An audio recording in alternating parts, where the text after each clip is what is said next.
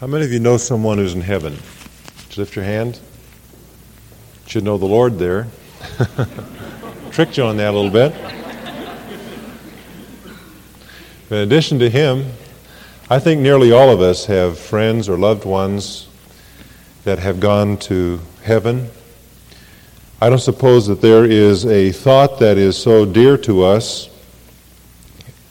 so at once filled with hope and wonder with glory and mystery as that of heaven. The word heaven in either a singular or plural form is found in the Bible some 600 times. There are three uses of the word heaven, three meanings to it. There is what is called the atmospheric heavens. Genesis 1 8 says, And God called the firmament heaven. That refers to the atmosphere of the world. And then there is what is called the stellar heavens, where the stars are, the universe that we see. Psalm 19 says, The heavens declare the glory of God. But then there is that very special sense of heaven, in which we refer to it as the abode of God. It is called in 1 Kings 8:27 the heaven of heavens. It is the place where God dwells. Certainly, it is true that God, as God, is omnipresent. There is not a place in His universe where He is not. And yet, in a special sense, it is said that heaven is the abode of the Lord. A Christian does not expect to be either annihilated or reincarnated. Those two doctrines come from the pit. The idea that man is annihilated when he dies, that is, that his existence ceases, that he no longer is, is a lie. Man is not annihilated, for existence continues after death for every person, whether saved or lost. And then the idea that man is reincarnated is also a lie. To each person is meted out a certain portion of time on this earth, and when that time has been finished, he dies. He leaves this earth not to return again. There's only one lifetime. We're not reincarnated as other people or as other life forms or even as material objects. Nor do we dwell around the earth as ghosts or disembodied spirits. You say, but there are people who've seen ghosts. There are people who've contacted spirits. Yes, that is true, but they are not human spirits. They are demonic spirits, and they can disguise themselves and masquerade as departed humans at times. But the Bible is very clear that when a person dies, he leaves the earth and is then found either in the Lord's presence or in torment in hell. The Christian's hope is fixed on a Savior who is to come from heaven. So let's talk about heaven tonight.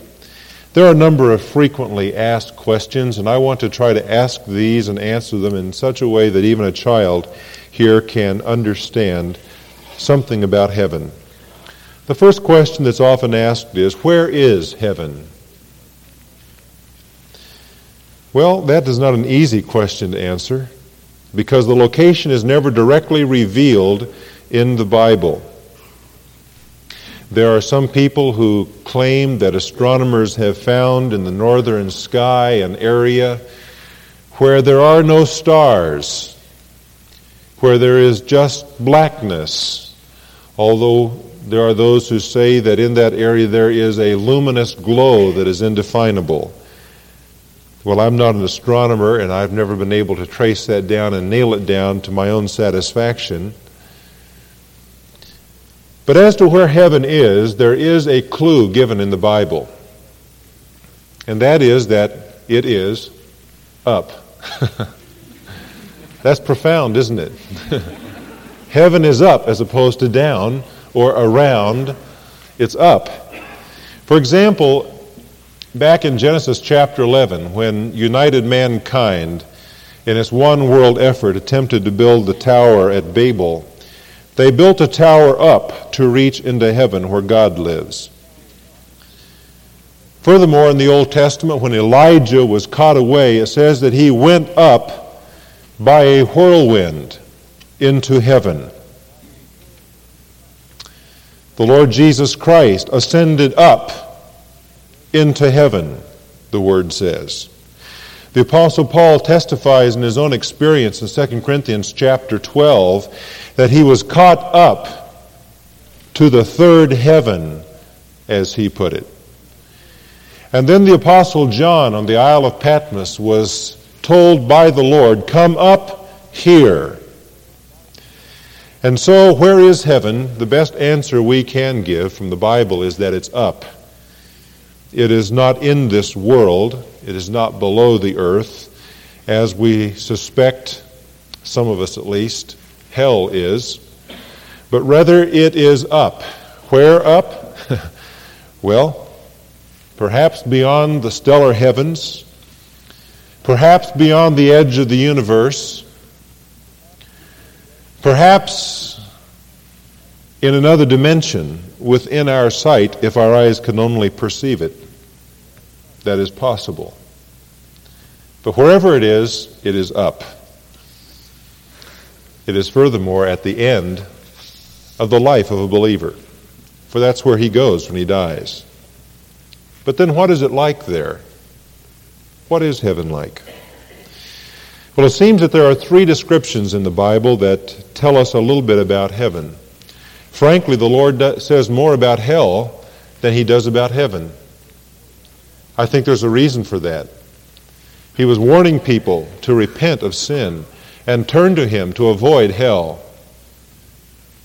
Had he said too much about heaven, it might be that we wouldn't be too content to stay here. So he doesn't say a great deal about it, but what he does say is that in the first place it's like a house. Turn over to John chapter 14 for a moment.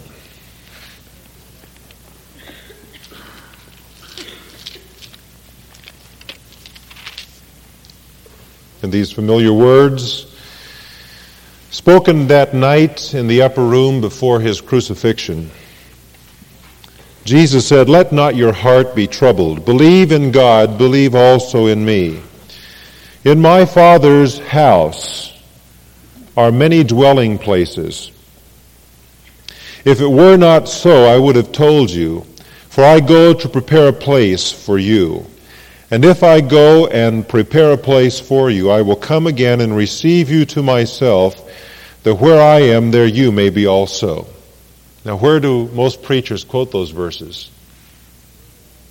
At funerals, right? That's where I almost always use them. And there's a comfort there.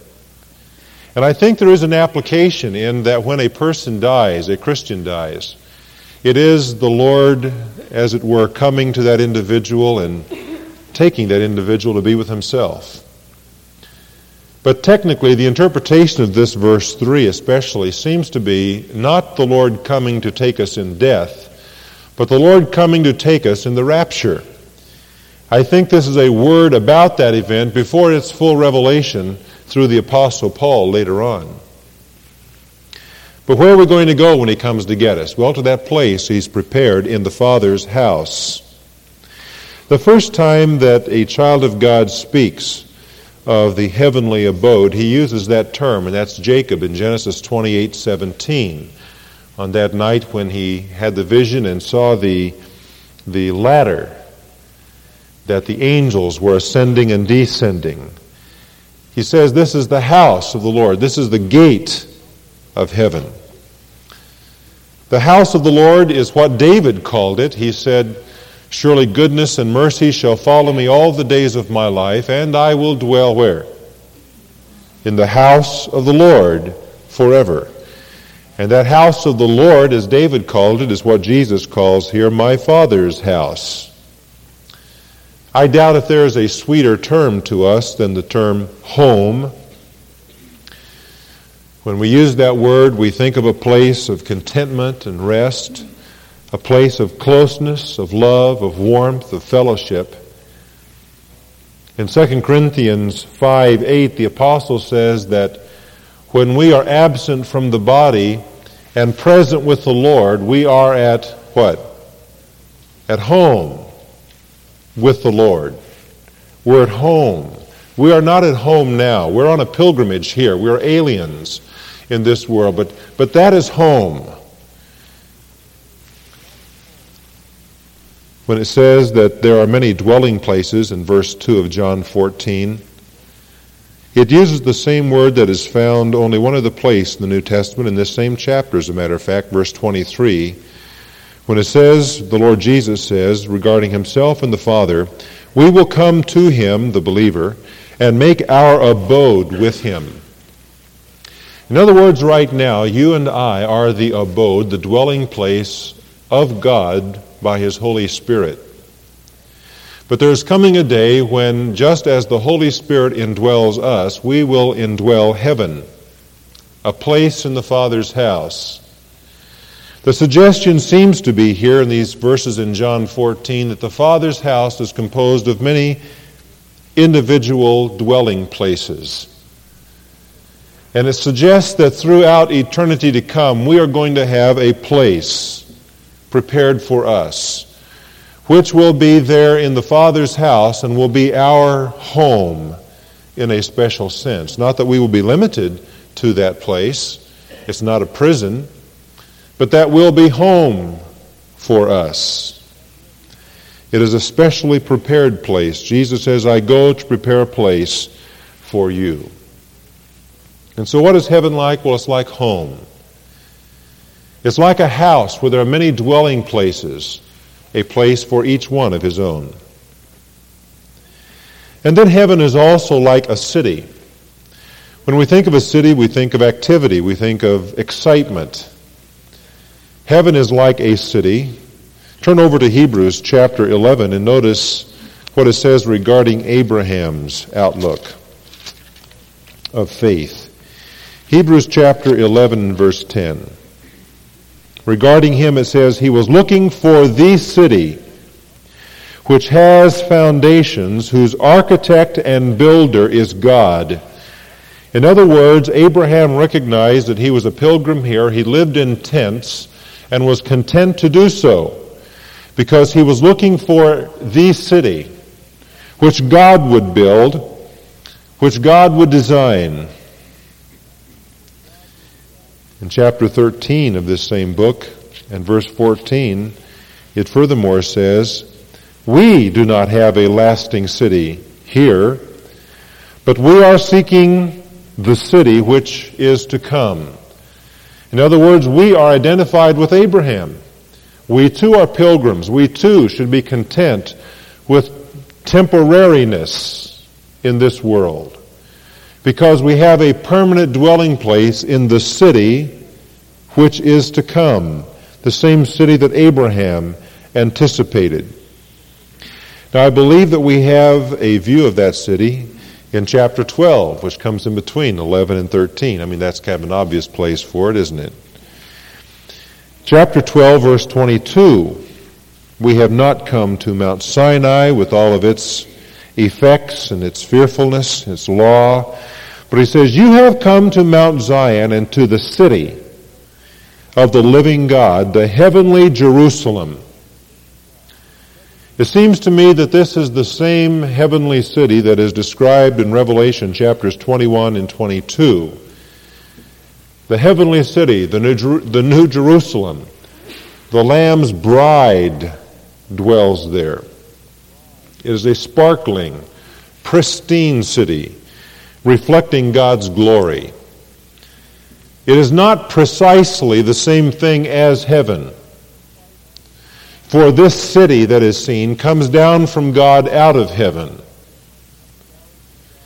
Heaven seems to be much larger in its concept than just this city. Perhaps we can say that, in a sense, this city is the capital of heaven. It is the, the chief cornerstone to the heavenly abode of God. That city that is described is two and a half million square miles, which means that it is 15,000 times the size of London, 10 times the size of Germany, If you were to place just the New Jerusalem now, which is a part of heaven, it comes down out of heaven, if you were to place just that city on the United States, it would cover two thirds of the 48 states. It's a big place. And so heaven is described in part as a city as well as a house. But one of my favorite descriptions telling us what it's like is found back in 2 Corinthians chapter 12. Again, this is the apostle's own experience, perhaps when he was stoned to death and died in that first missionary journey.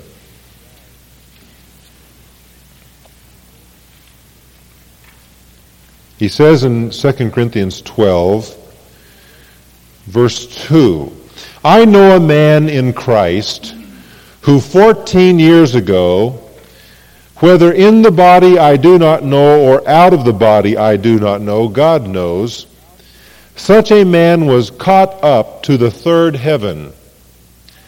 And I know how such a man, whether in the body or apart from the body I do not know, God knows, was caught up into paradise and heard inexpressible words which a man is not permitted to speak.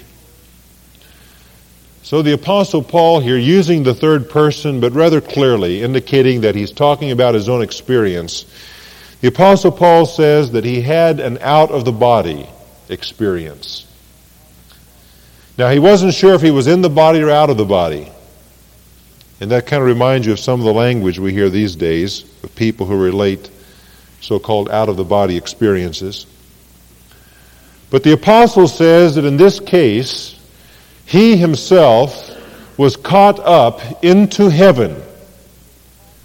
And then he uses in verse 4 that very special word. He was caught up into paradise. That is a Greek word which goes back to a word originating in the Persian language. It literally means a park. A park. So, what is heaven like? It's like a park with beauty and serenity. A park landscaped, manicured, and kept in good order. A park with trees, a river. Indeed, indeed, we know that the New Jerusalem itself has a river flowing down from the throne and trees that line the river. This park is perfectly designed by the great architect of the universe and is kept by him. James Montgomery said, If God hath made this world so fair, where sin and death abound, how beautiful beyond compare will paradise be found. If God can make the Garden of Eden as it was in all of its beauty, do you think he's able to make heaven even more beautiful? Paul was forbidden to speak about what he saw, what he heard. Don't you wish he had been able to tell us more? And yet, as I said before, if Paul told us what he saw there, we might be discontent in this world and desire to get there as soon as possible. I remember, and we need to be content to finish out this pilgrimage within the will of God. I remember a young lady with Campus Crusade for Christ who was drowned three times in Colorado in that uh, terrible flood that took place several years ago now. She went down, she remembers, three times and thought she was dead. And though she did not express what happened during those times when she was out of it and unconscious, she did experience, when she was revived, what she called culture shock to come back into this world. Heaven is a beautiful place filled with glory and grace. Who is in heaven? Well, that's part of why heaven is so special. I'm going to see my Savior's face. Heaven is a beautiful place. The first one we think of in heaven, of course, is the Lord Jesus Christ. He ascended up, it says in Acts chapter 1, was taken out of the sight of the apostles. How do we know he made it all the way back to heaven? Well, we know because in Acts chapter 7, Stephen, just prior to his being martyred, looked up and heaven was opened for him. And he saw Jesus there standing at the right hand of God. And so we know that he got back to heaven. That's where he is today. Who else is in heaven? Well, of course, God, the Trinity, is there, along with the innumerable angels, the myriad of angels. In fact, let's go back to uh, Hebrews chapter 12, where we sort of have a list of the ones who inhabit heaven.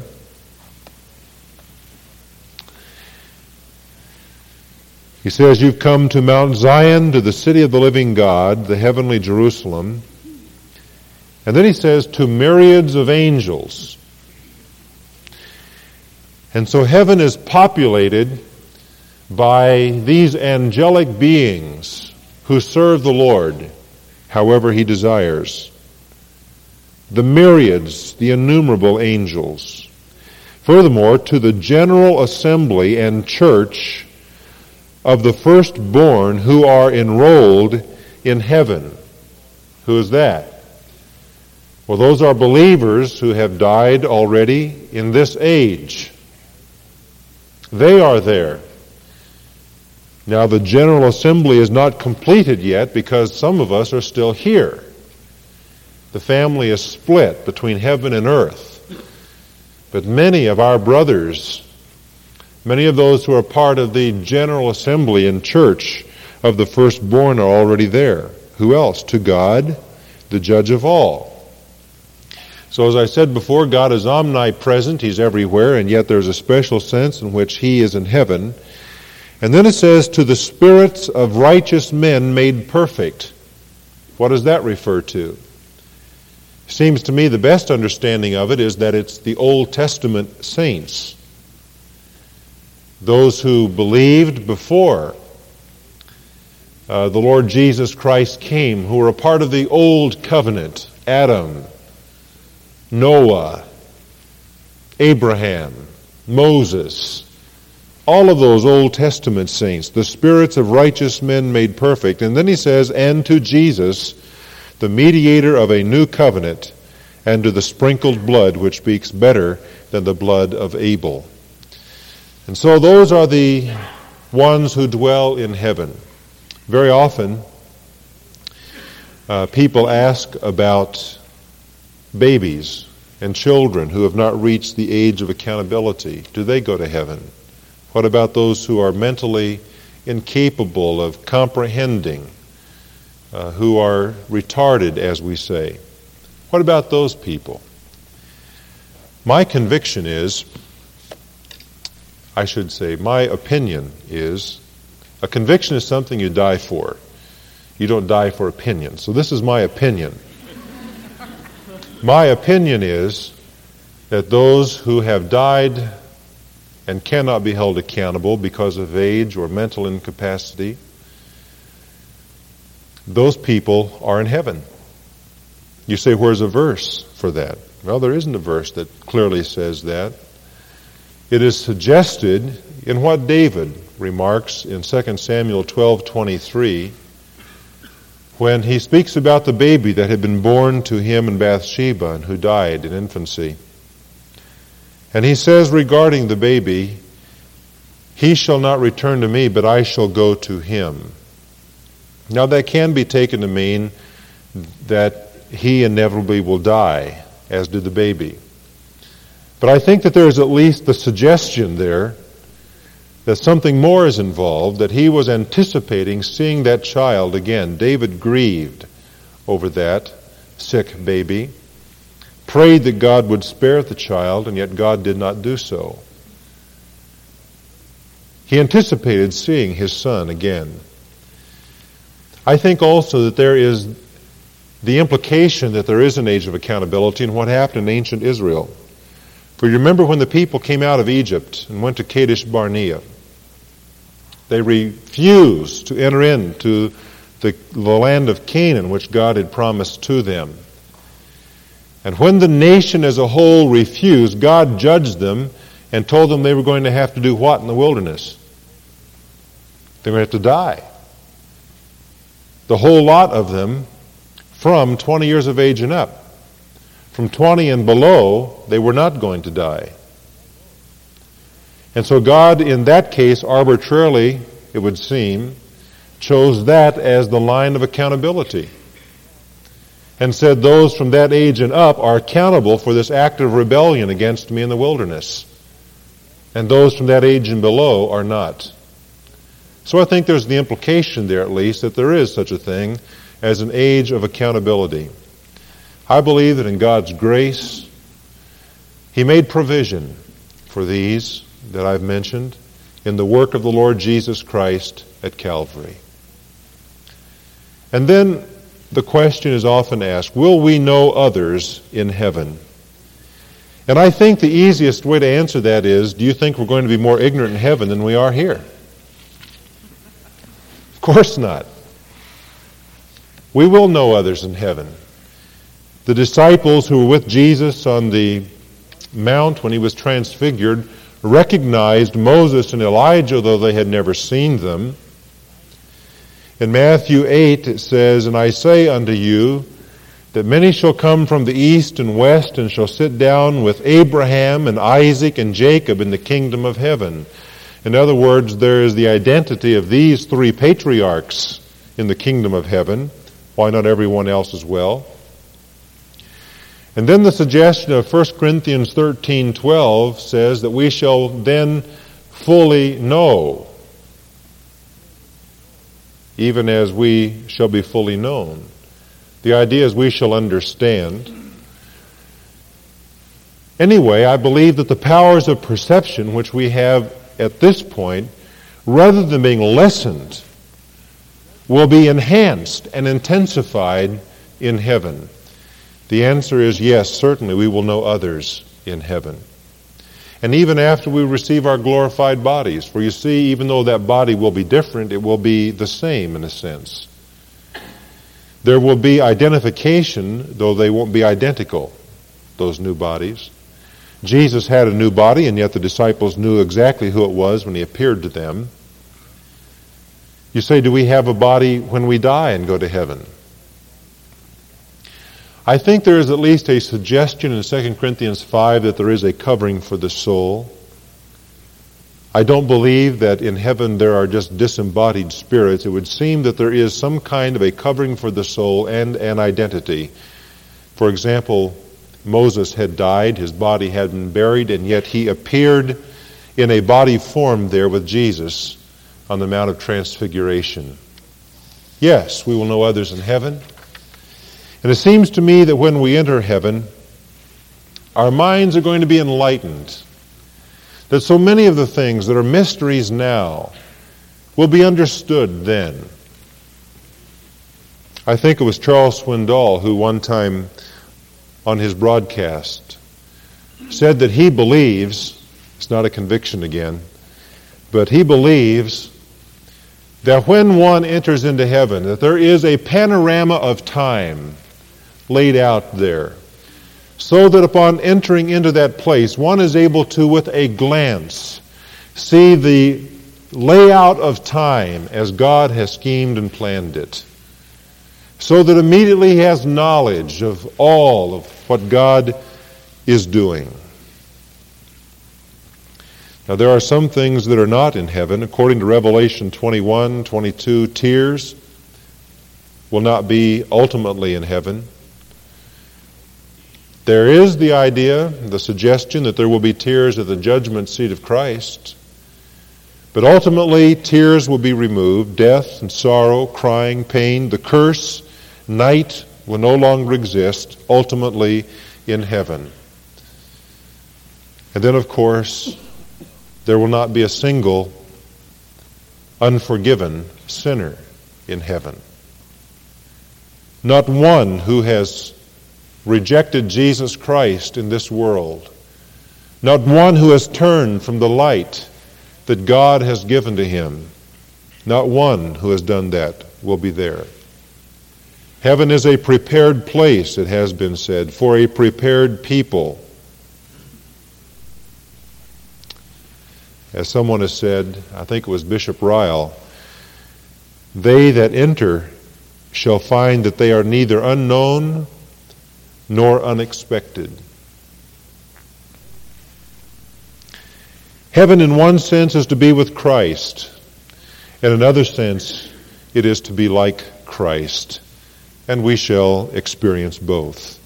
Dr. A.J. Gordon wrote the words, I shall see the King in his beauty, in the land that is far away, when the shadows at length have lifted and the darkness has turned to day.